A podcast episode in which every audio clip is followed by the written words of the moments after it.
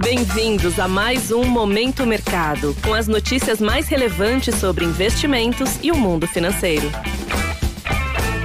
Bom dia para você ligado no Momento Mercado. Eu sou o Deverson Rocha e bora para mais um episódio desse podcast que te informa e te atualiza sobre o mercado financeiro. Hoje vou falar sobre o fechamento do dia 3 de outubro, segunda-feira. Cenário internacional.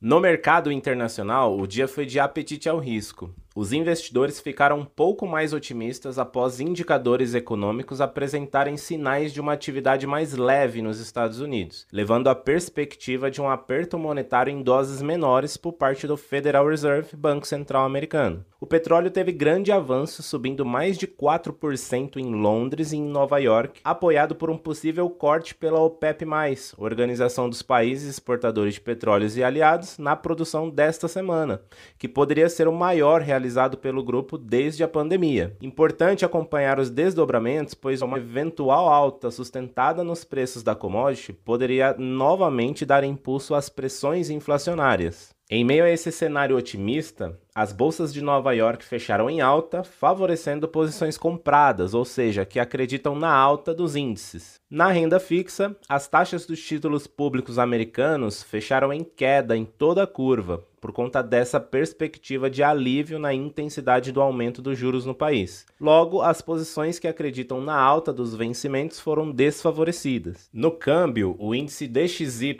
que mede a variação do dólar frente a uma cesta de seis moedas fortes, recuou 0,33% a 111.745 pontos. Destaque para a Libra, que teve forte avanço em meio ao desenrolar dos planos fiscais do governo da Liz Truss, primeira-ministra do Reino Unido. Vindo para as commodities, o petróleo subiu com um possível corte na produção, que pode ocorrer em meio a um dos mercados de petróleo mais apertados da história, e podemos ter um potencial declínio nas exportações russas no final deste ano.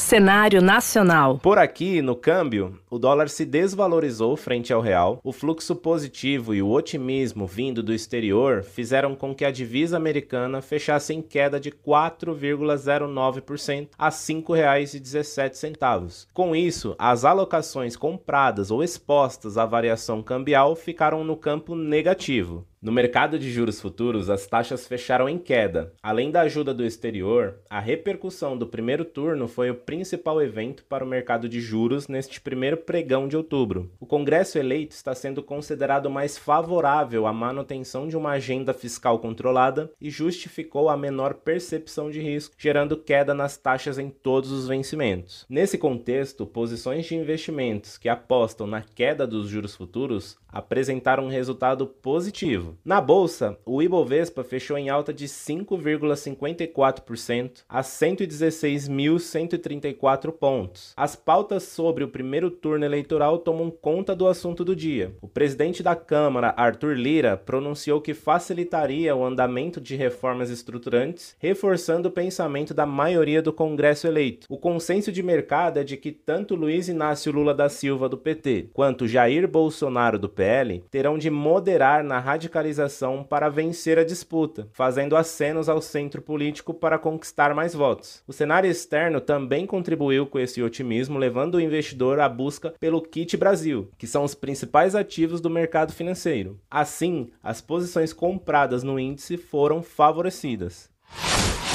Pontos de atenção. Na agenda do dia, fica no radar o discurso de cinco dirigentes do Fed, Banco Central Americano, e o pronunciamento da presidente do Banco Central Europeu, Christine Lagarde. No Brasil, a Caixa Econômica Federal faz coletiva sobre Auxílio Brasil, a FenaBrave, Federação Nacional da Distribuição de Veículos Automotores, publica o balanço de setembro e aguardamos também a divulgação dos dados do IPC, Índice de Preço ao Consumidor. Sobre os mercados, agora pela manhã, as bolsas asiáticas fecharam em forte alta, ancoradas no impulso de Wall Street. Na Europa, os índices estão no campo positivo, assim como os futuros de Nova York, dado a expectativa de redução do aperto monetário do Banco Central Americano. Desta forma, termina o Momento Mercado de hoje. Agradeço sua audiência, um excelente dia e bons negócios. Valeu! Você ouviu Momento Mercado com o Bradesco sua atualização diária sobre cenário e investimentos.